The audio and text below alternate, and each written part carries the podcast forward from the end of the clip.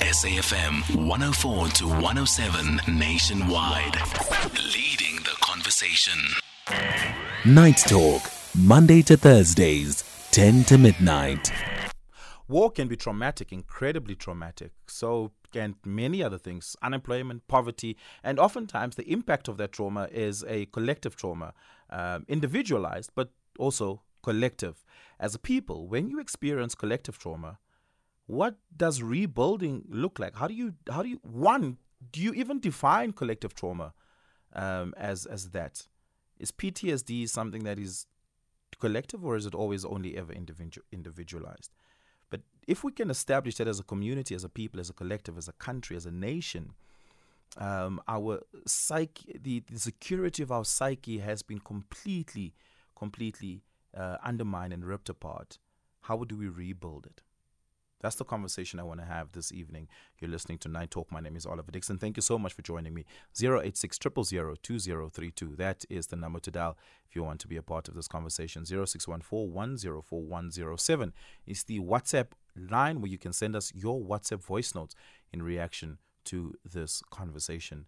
Um, and I'm also receiving your tweets. It is at Oliver underscore speaking on Twitter, Oliver Dixon on Facebook. Joining me for this conversation is Professor Saths Cooper, the president of the Pan African Psychology Union. Uh, and a former political prisoner. Uh, Prof. Cooper, good evening. Thank you so much for your time. Welcome back to Night Talk. Thank you, uh, Oliver, and good evening to everyone. Collective trauma, is it a thing? Or is it merely something that we can theoretically think about, but trauma being individual in the experience of the most part, can it ever be collective?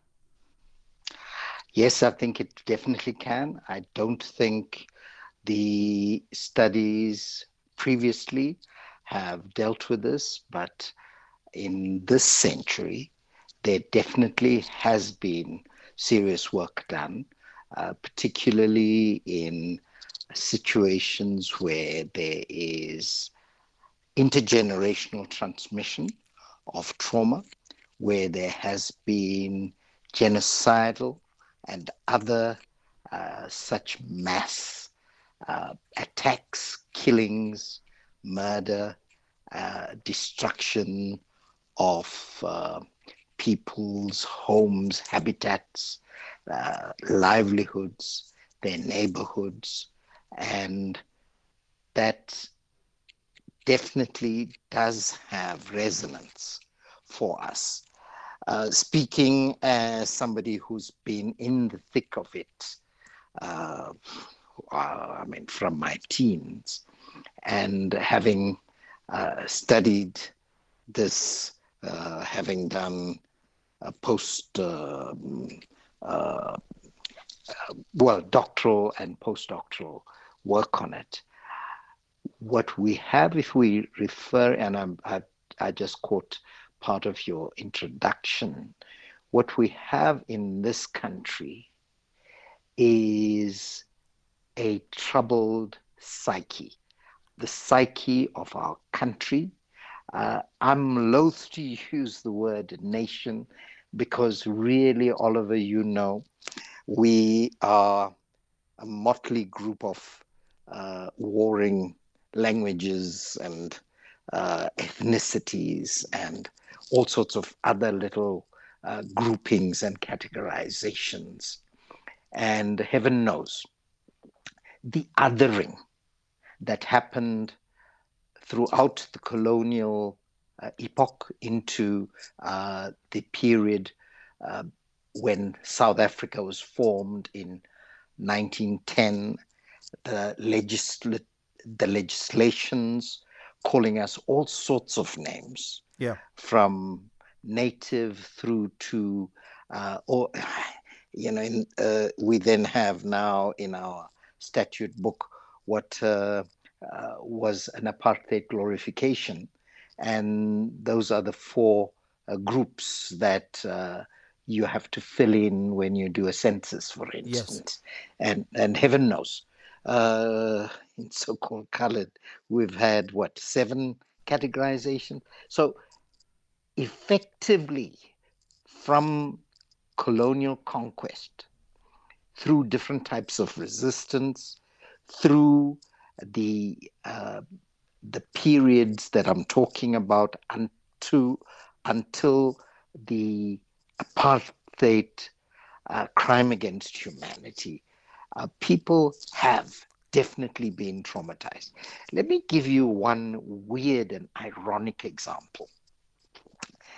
Um, in the TRC, there was no direct testimony sought from any psychologist or helping professional for any of the victims, but there was testimony uh, gotten from uh, a psychiatrist I know definitely, and a couple of psychologists for those who uh, who perpetuated the horrors on the persons who appeared before the TRC and testified. And I recall, I, I actually chaired this, the professional board for psychology at the Health Professions Council at the time.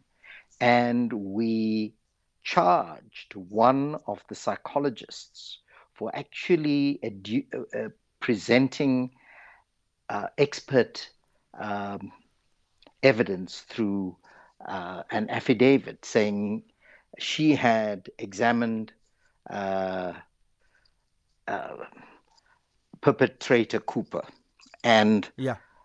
he was so traumatized when he was beating the hell out of Oliver Dixon that he suffers from post-traumatic stress disorder. That doesn't okay. even seem like actual real science. That can't possibly of be. Of course it's not. Of course it's not. The woman who who who proffered that expertise quickly fine. She quick she quickly uh, you know, the fines were just being introduced at that time. She quickly pled guilty, and because she pled guilty, there was no hearing. Uh, the matter was settled in a committee. Uh, but so, so, was, so what? What did, uh, what she did she? Struck, what was the pleading? Guilty to what? Medical negligence? uh, guilty, guilty to the fact that she was uh, not giving scientific uh, evidence, and she agreed with uh, the charge. Okay. So she was found guilty, and she was given some kind of sentence, and I forgot what that is now. But it, it, it now there was no testimony led on behalf of the thousands of victims, both black and white. And remember, the uh, con- compulsory military conscription that white uh, uh, teenagers, once they hit the age of 18 and did not go, uh, did not show cause that their, their military conscription should be deferred because they were going to university or whatever, whatever. And they were compulsorily conscripted for uh, two years. Now, a few thousand of them also raised the issue of their abuse by uh, helping professionals. Indeed, uh, one of the psychiatrists, he was he was the superintendent of Tara Psychiatric Hospital, was named as having abused them in all sorts of ways. And he tried to do certain kinds of so-called regressive, uh, uh, corrective therapies with persons he felt who were odd or showed certain uh, maybe homosexual tendencies. Ironically, this guy fled to Canada and he was convicted in Canada. Uh, Aubrey Levin, Dr. Yeah. Aubrey Levin, he was convicted in Canada of abusing patients, men. And when he pled, he said, well, he wasn't se- uh, doing anything sexual when he was uh, dealing with their uh, uh p- uh, penises. Yeah. He was stimu- showing them how to get uh, to to stimulate an uh, an erection kind of thing. My so you goodness. see, there's that weirdness, Yeah. And it's mixed with all so, uh, sorts of othering and abuse, and we don't appreciate that we are a traumatized people. If I can use again that collective word, people, Ca- ca- can we're I- a traumatized people. Can I just ask uh, specifically about the collective now? And I think you and I Mm-hmm. are using it in a very, bu- bu- it, it's it's it's its definition. The roots of its definition is found, at least I would say, at this po- moment, in the politics of the epoch of the moment, whether it's pre-colonial or post-colonial, right?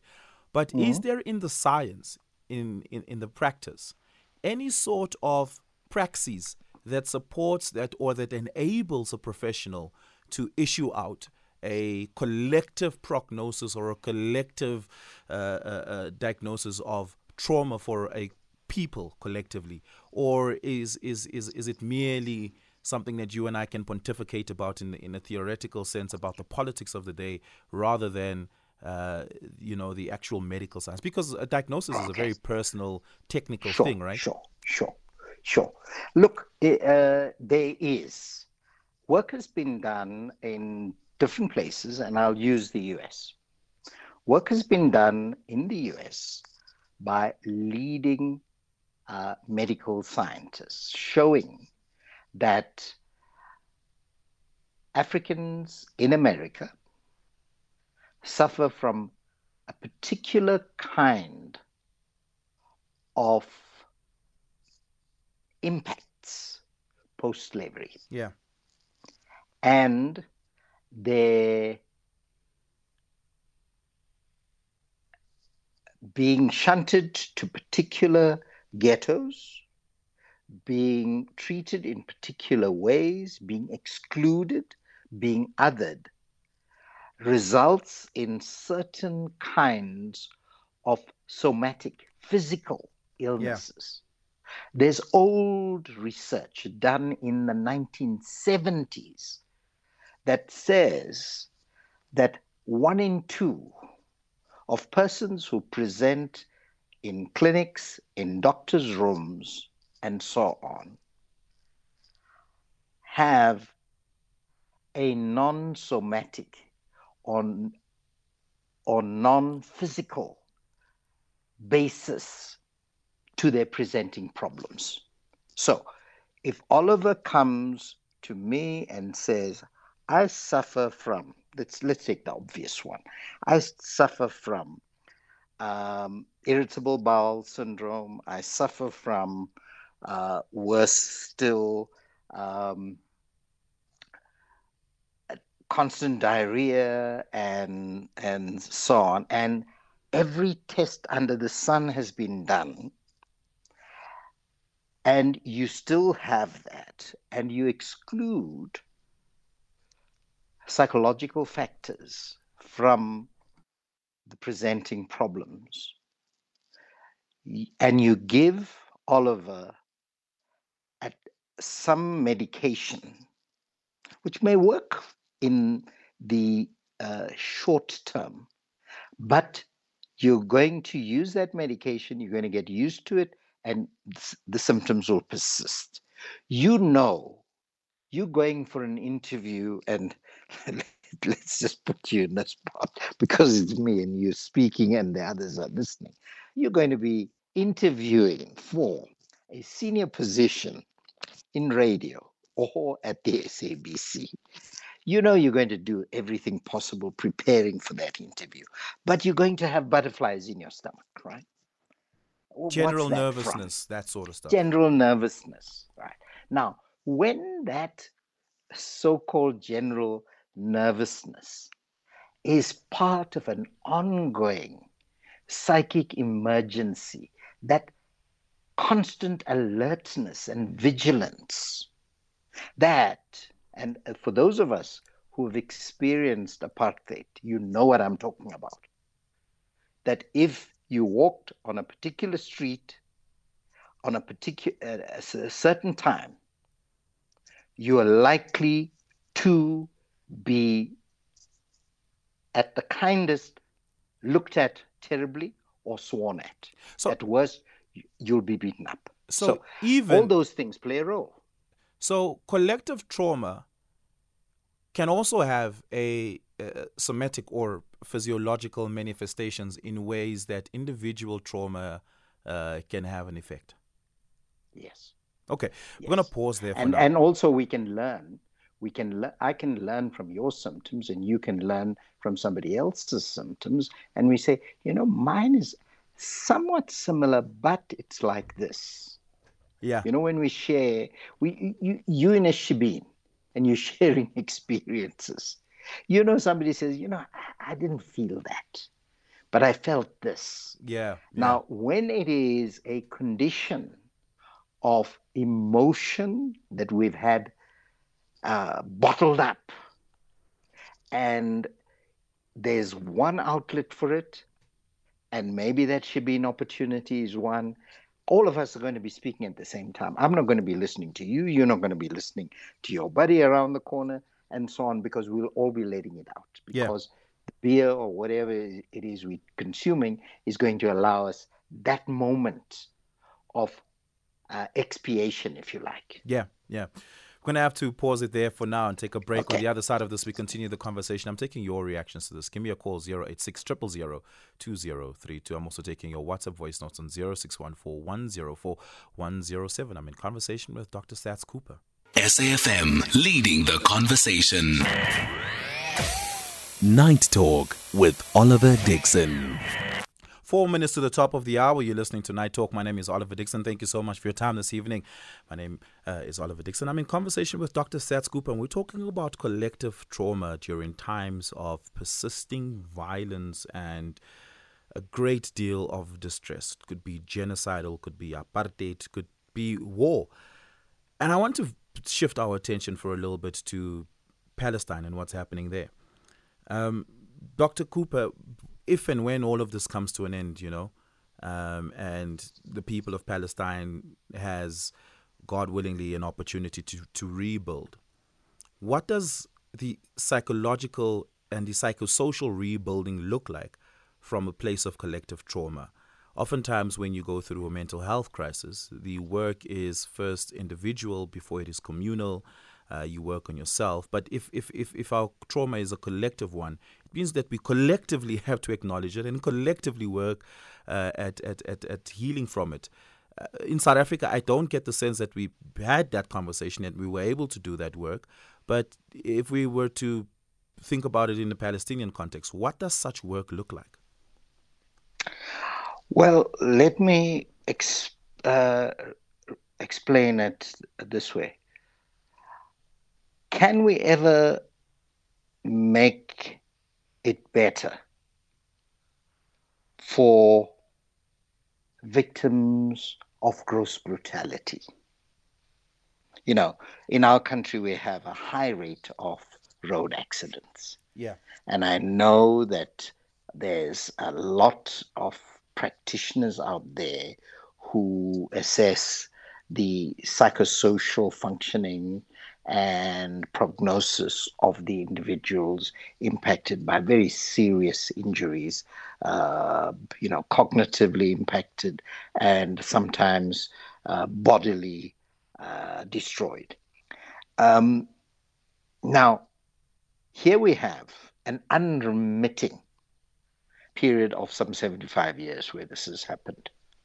Can we ever make it better for victims of the Holocaust? Can we ever get into the individual's frame of mind and experience the horror of what they went through? I dare say that in this country, those of us who have seen amongst the worst brutalities committed to us. Uh, you know, I, I, I am uh, associated with uh, a dwindling group of ex political prisoners. There are probably less than 700 of us left uh, from 90, 1995 when Madiba uh, invited over 1,700 of those who were still around. You know, there were more, Yeah. but 1,700 managed to make it. So we actually, you know, don't carry the burden of the torture and the gross human rights violations that were committed against us. But let me say, the persons who have experienced perhaps a weak tension sometimes carry more of it, and that's because they did not go through that camaraderie, that sense of being one with your fellow uh, prisoner in maybe in solitary sometimes, yeah, uh, oftentimes, but also uh, interacting. Like in Robben Island, we interacted with each other. I was kept for most of my time in, so, so, so in a, even, a single cell, but we had that camaraderie. So, So even just the able sense to- of community can itself be a source of healing.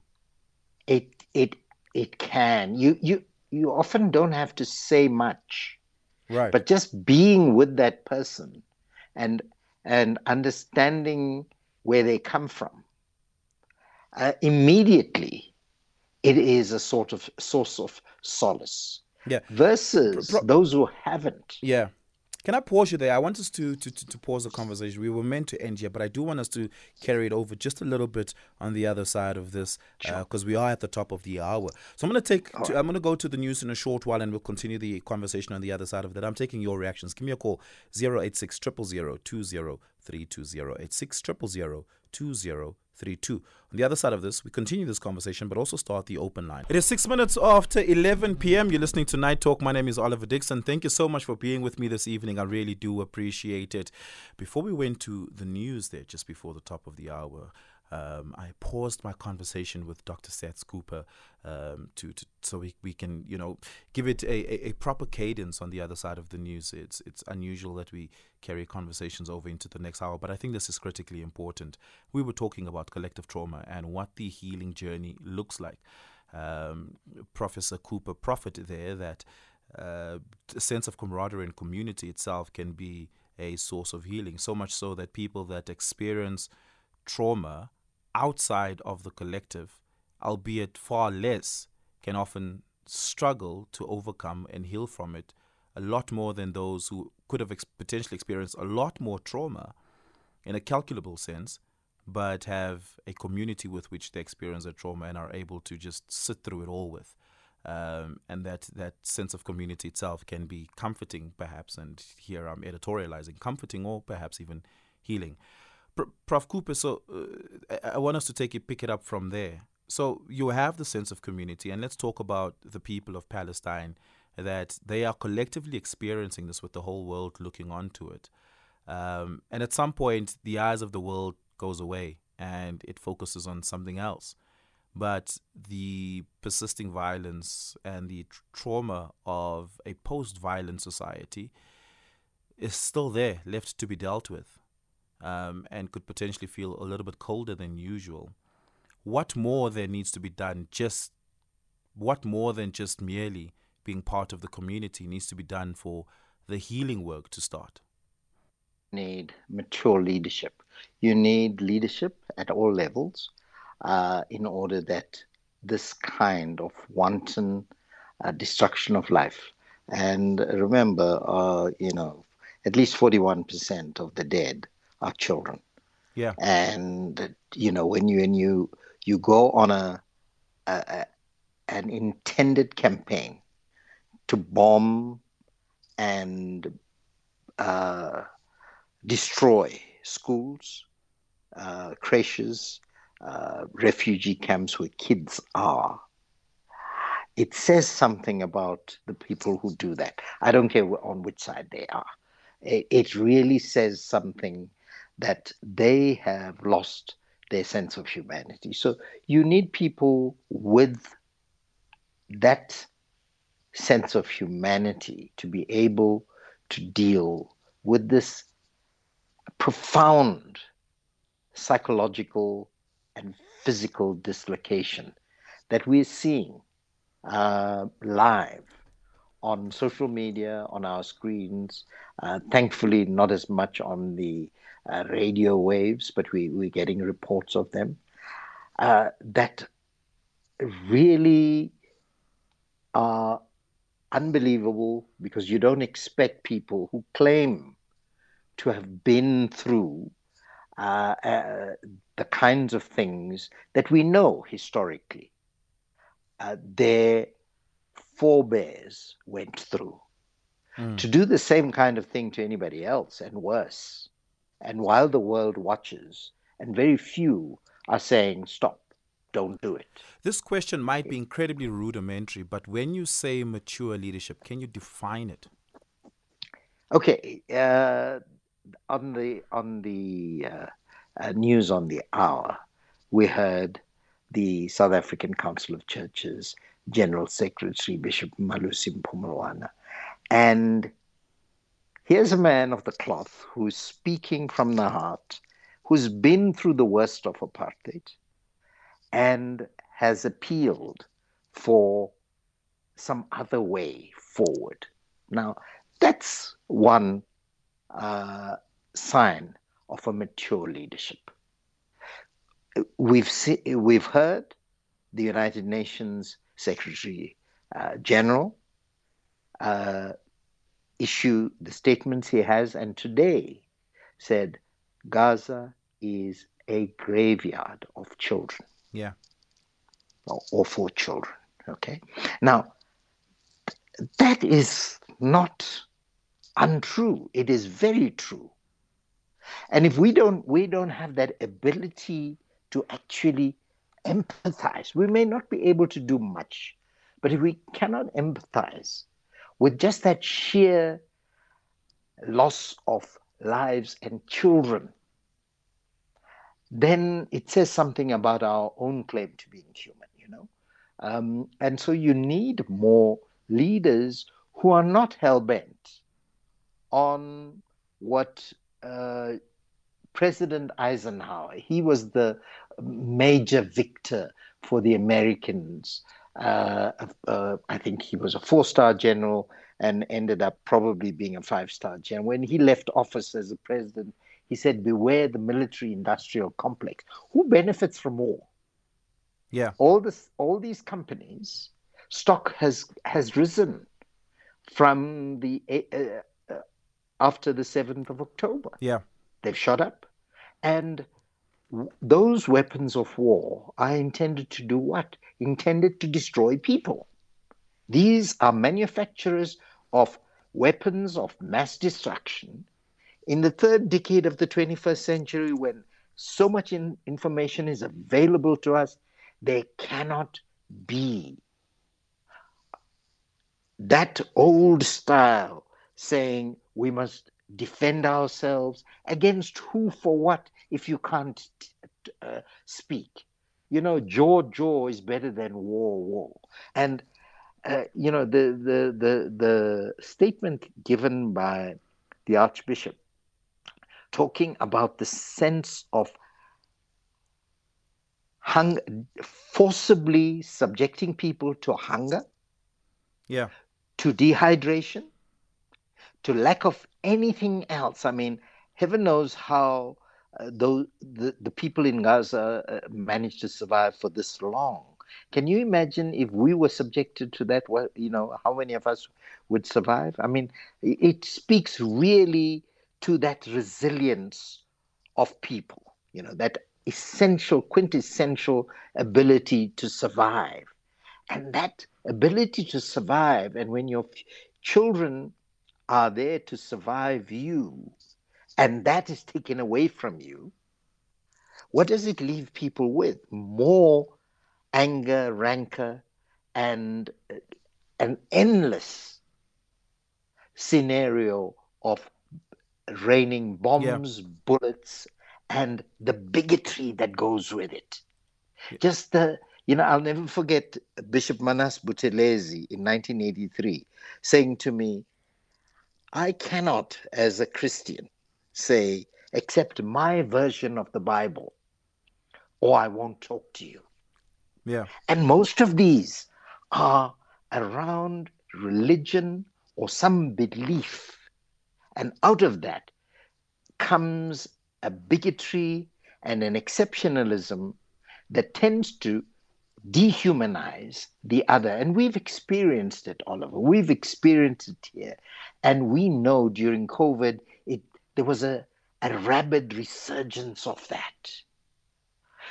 We have not gone through a, a process of healing. The TRC played a role, and then everything went uh, pear shaped. Yeah. We did not have leaders mature enough to recognize the immense intergenerational trauma and suffering and pain. And that's why we can use slogans now to over as if it will overcome past hurt, history, and uh, you know just this just this diminution of individuals and groups of people out there. And that's what we're seeing, unfortunately, uh, tear itself out in, in Gaza and in other parts of that Bantustanization uh, of, you know, the, the West Bank and uh, other parts of occupied Palestine. So I think that the more we get uh, people of the cloth, people who can stand up and say, this cannot happen in our name.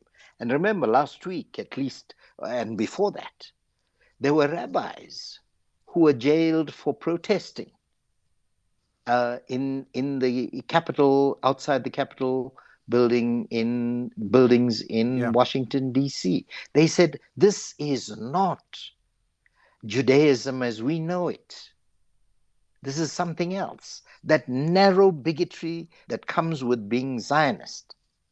You know, yeah. and uh, the irony is we know the close ties between apartheid South Africa and Israel then. Going back to the years 1990 to 1996, 7, perhaps even 1999 the sort of mature leadership that you're speaking about, was that present in the South African context? There was a concerted reconciliatory effort. And there's now, in hindsight, debate about whether that was successful or not, uh, whether it was genuine and sincere or not.